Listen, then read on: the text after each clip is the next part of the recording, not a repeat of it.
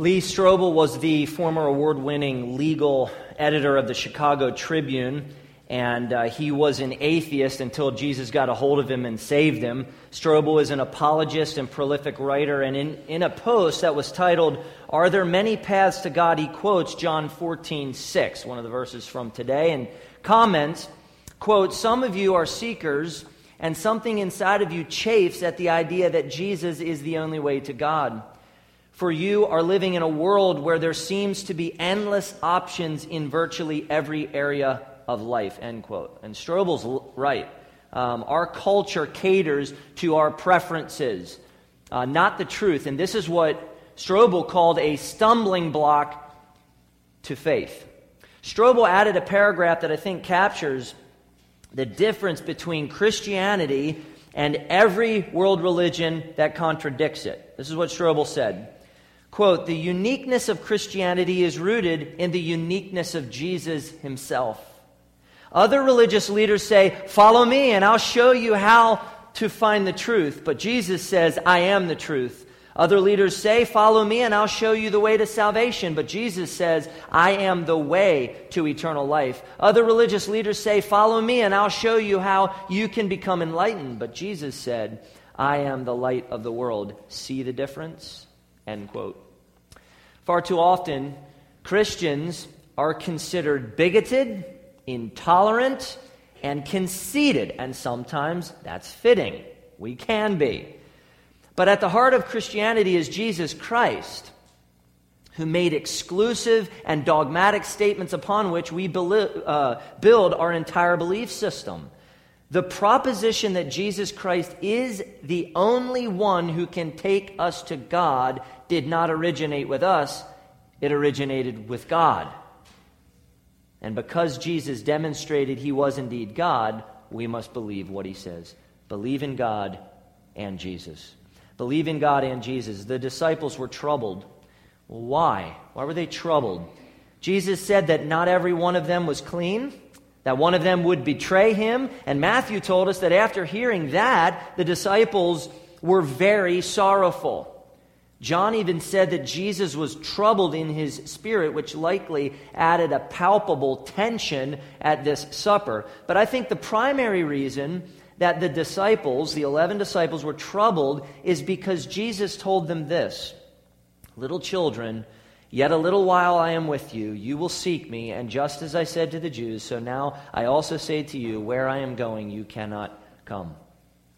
After three years of following him everywhere and growing so close to him, that was hard to hear that he was leaving. Now, we like to, to quote this verse in times of our trouble. And the principle of, this, of these verses they apply to us, but we need to understand that the disciples were going through something unique. They didn't have the truth revealed to them like we do. And neither did they have the indwelling Holy Spirit at this point. Their hearts were troubled pre Pentecost and even pre cross and resurrection. As believers, we have the Holy Spirit in us, and our trouble is post Pentecost, resurrection, and cross. We know how the story ends. So Jesus very kindly encourages them let not your hearts be troubled. The disciples were on the cusp of traumatic and unrepeatable events. Lament would absolutely be upon them. So Jesus offered this tender counseling and comfort to prepare them and to quiet their hearts. And we'll see that counseling and that comfort unfold for us over the next few chapters through chapter 17. Pay close attention to what Jesus believed would console their troubled hearts.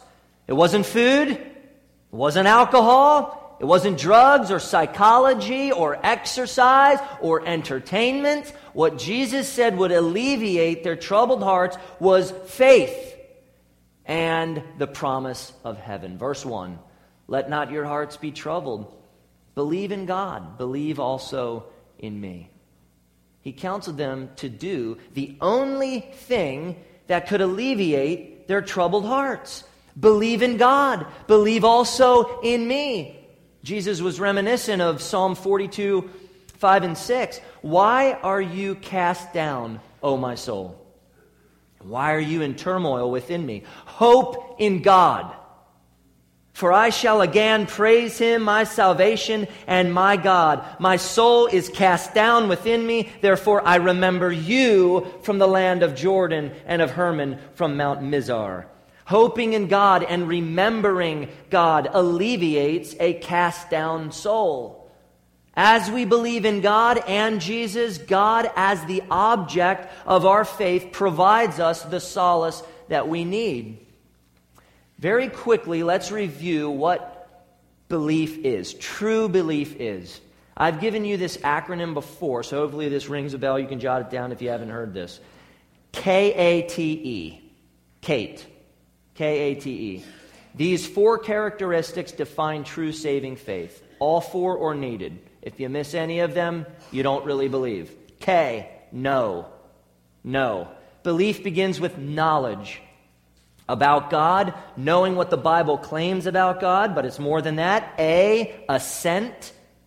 You must agree that what God reveals about himself in the Bible is true, but that's not enough either. Demons are great theologians. Demons believe the Bible. So belief is even more than that. T, trust. Belief is then putting your complete confidence, your trust, your faith, your hope in God for life and salvation. And E, enjoy. True belief is enjoying God as the delight of your heart. The last two are where the demons and many people refuse to go. They won't go. They'll get, they'll get the first two, but not the last two. So, the remedy for the disciples' troubled heart and the remedy for your troubled heart is the same to know about, to assent to, to trust in, and to enjoy God and Jesus Christ. Genuine belief is so much more than intellectual belief, just knowing about something. You have to know it and love it and enjoy it and revel in it. It's not just believing that God exists. The demons believe and shudder. And I hope that you see the distinction between these levels of belief.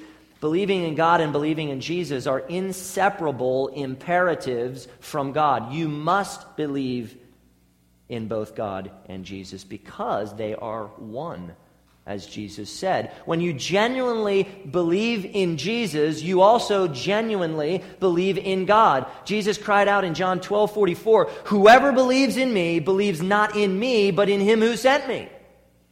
God and Jesus are indivisible persons.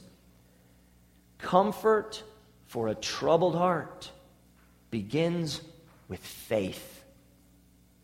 And included with that faith is Christ's promise of heaven, his glorious promise of heaven. This is part of what Jesus called those disciples to believe. Heaven is awesome.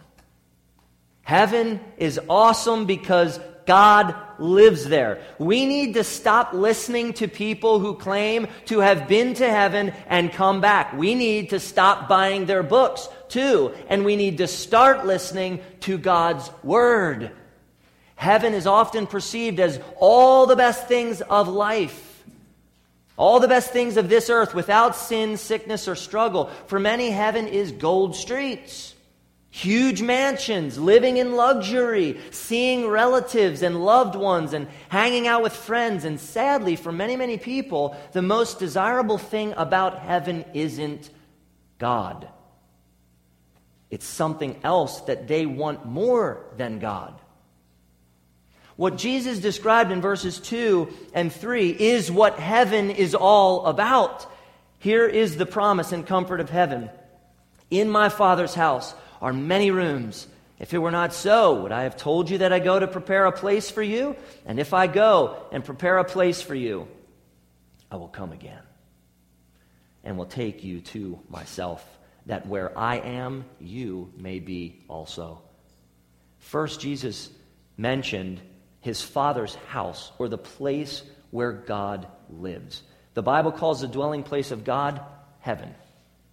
Heaven. Think of the Lord's Prayer.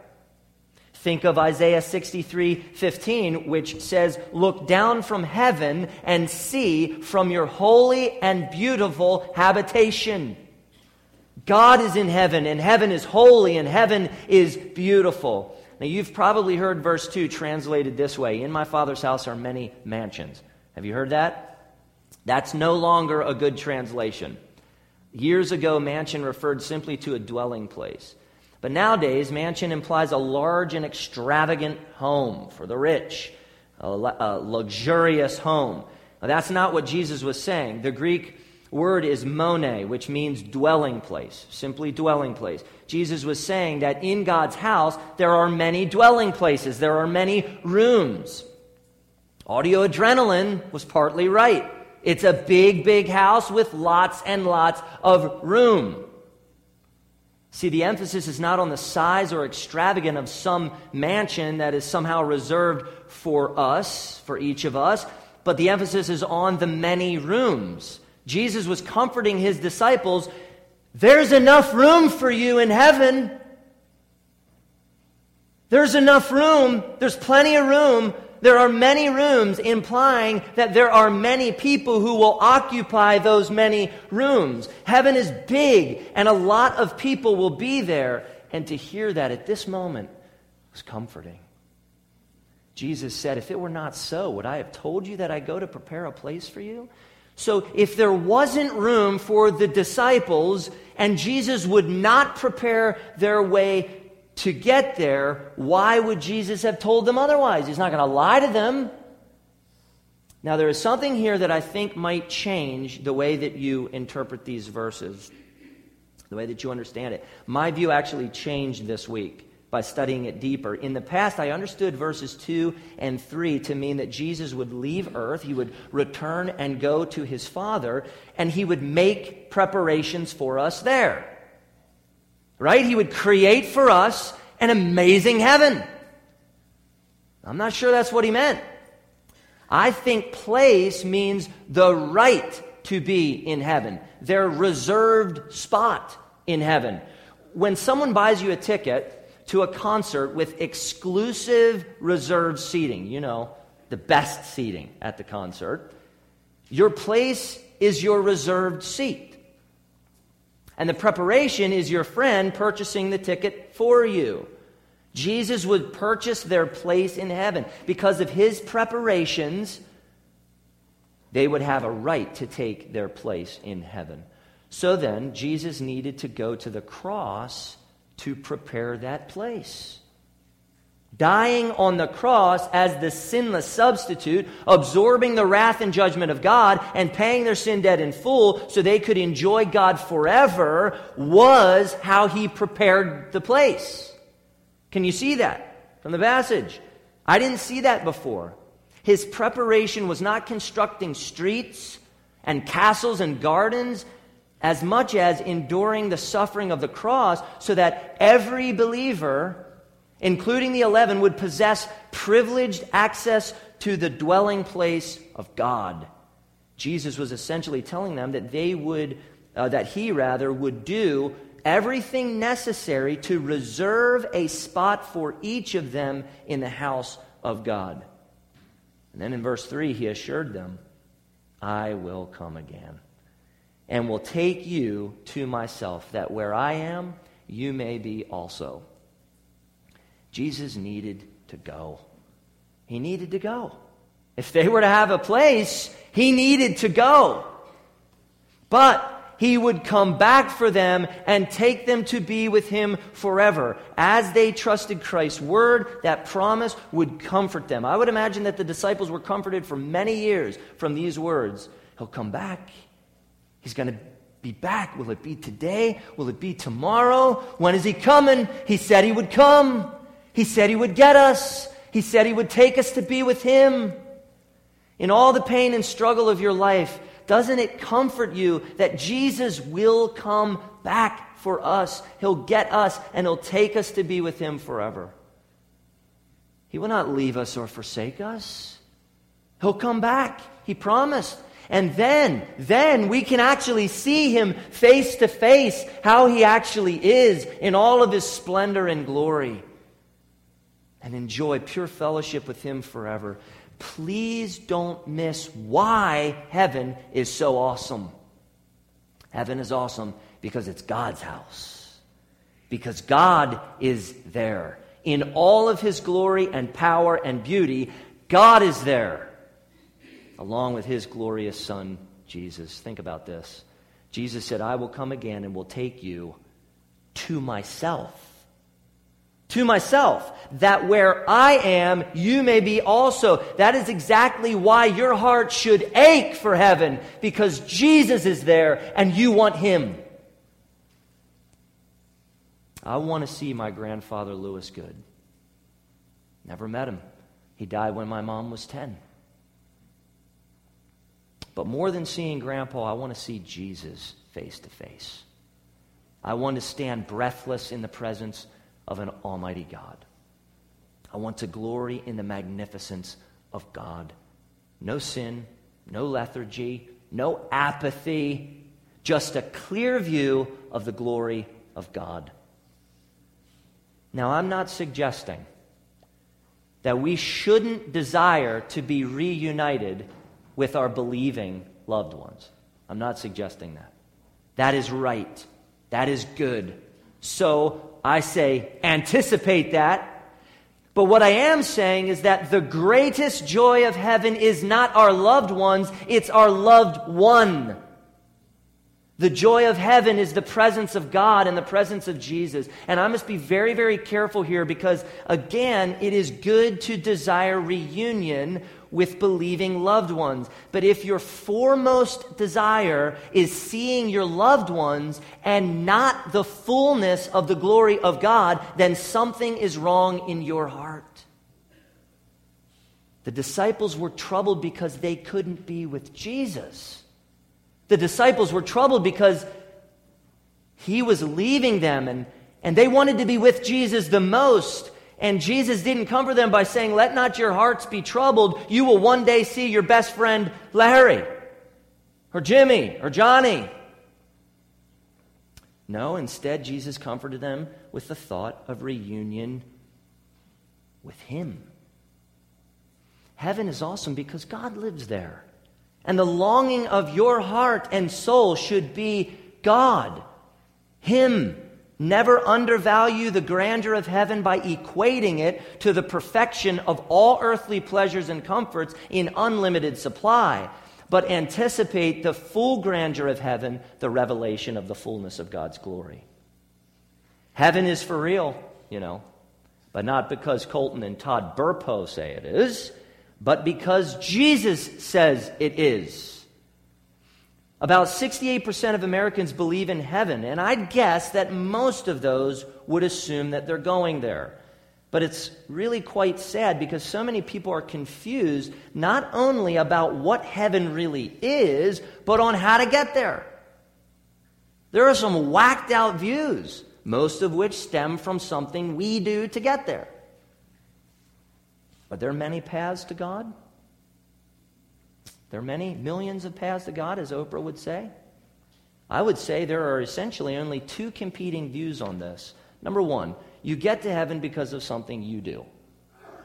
To work your way to God. With this view, there could be innumerable ways to God because we're all just kind of working on our own to try to figure it out, and someday we might get there.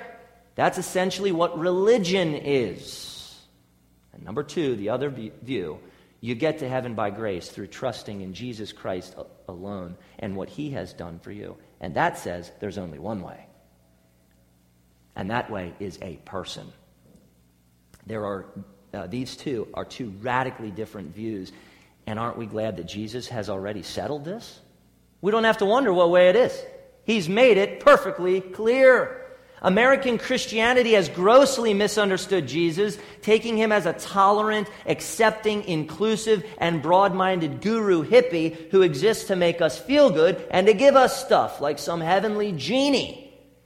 All right? And I'd love to write a book titled Jesus Isn't Nice. I'd love to write that book with a subtitle, but he is awesome. And in the book, I would explore Christ's less celebrated attributes like wrath and justice and judgment, along with all the divisive things that Jesus said when he was here. We need to stop refashioning Jesus after what we want him to be and start believing him as he truly is. Jesus was not pluralistic. Jesus would not have fit in in America. Our culture would vilify the real Jesus as an intolerant, delusional, and dangerous religious extremist. The Jesus that our culture is comfortable with, the Jesus you see in little bobblehead dolls and in paintings, is not the real Jesus. The real Jesus, God's Son, actually believes that He is the only way to heaven.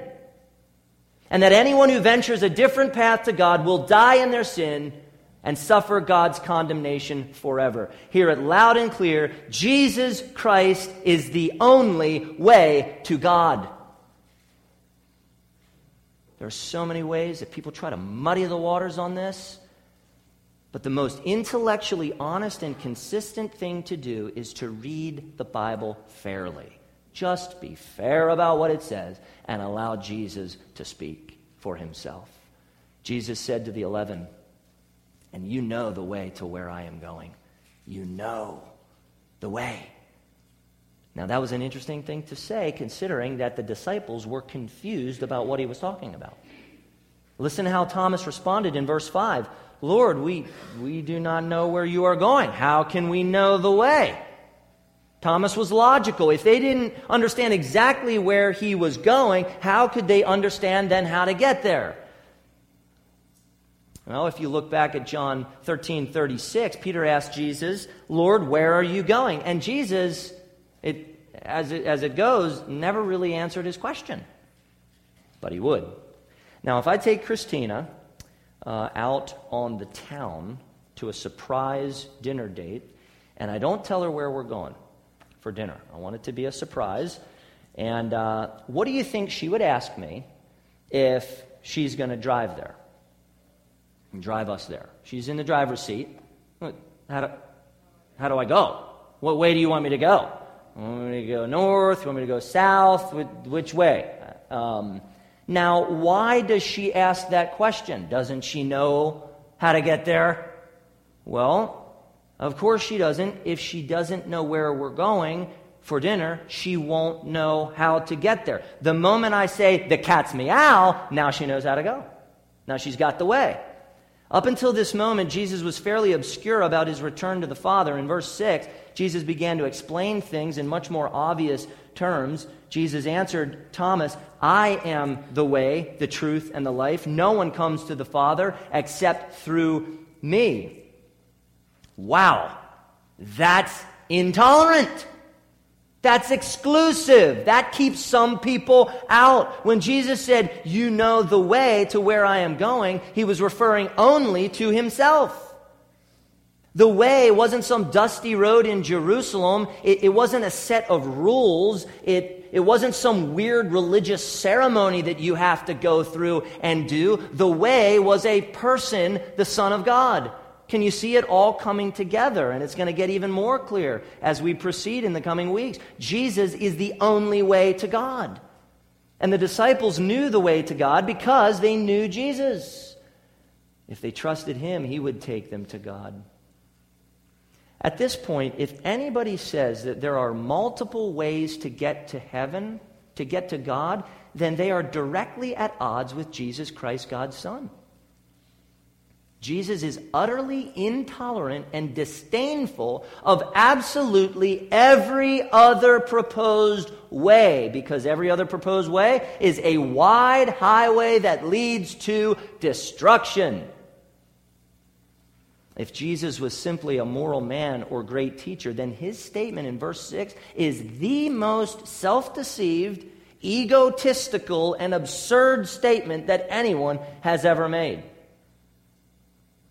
But if he is God's son, sent into the world to save sinners, if he is God's anointed and appointed Messiah, his Christ, then his statement is pure grace and love and beautiful hope and anticipation.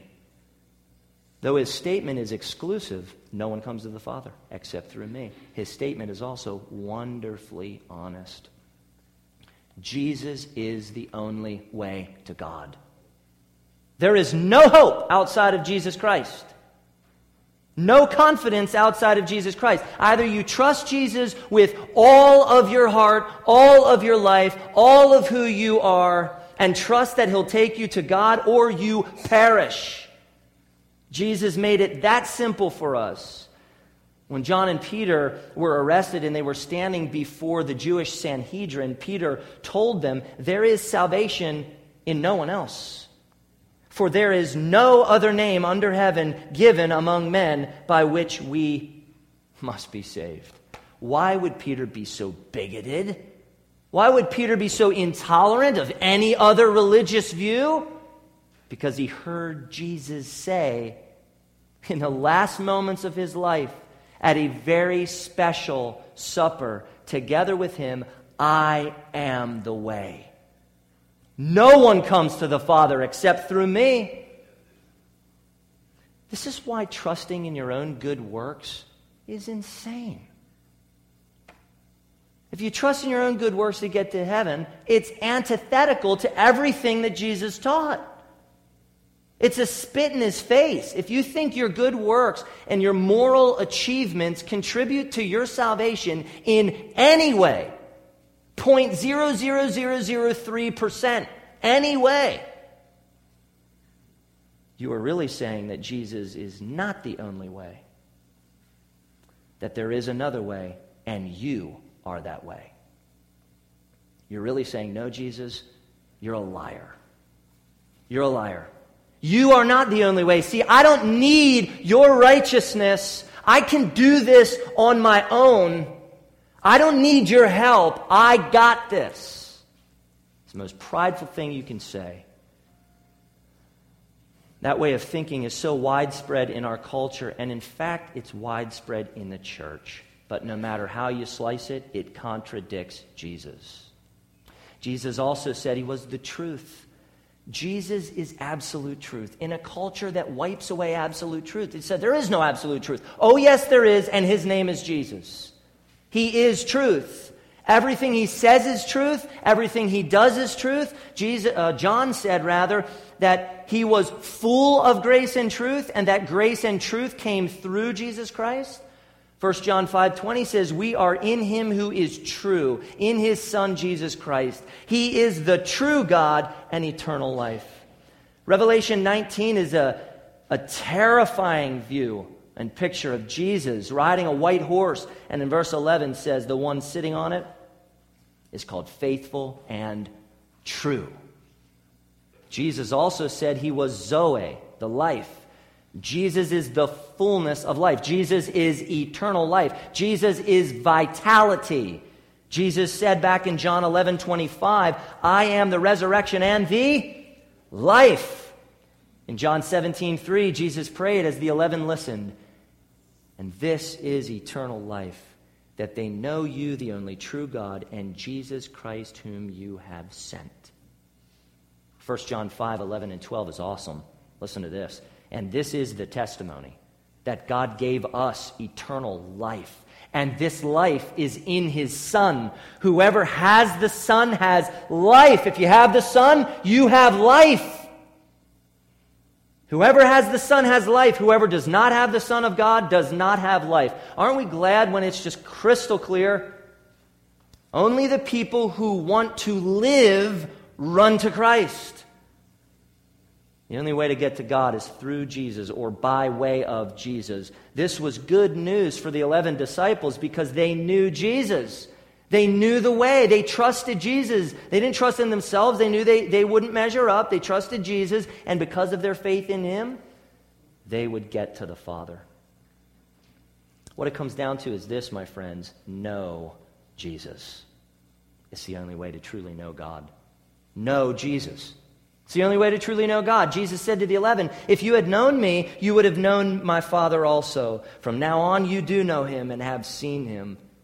They were all introduced to God when they began to know Jesus Christ, God's Son.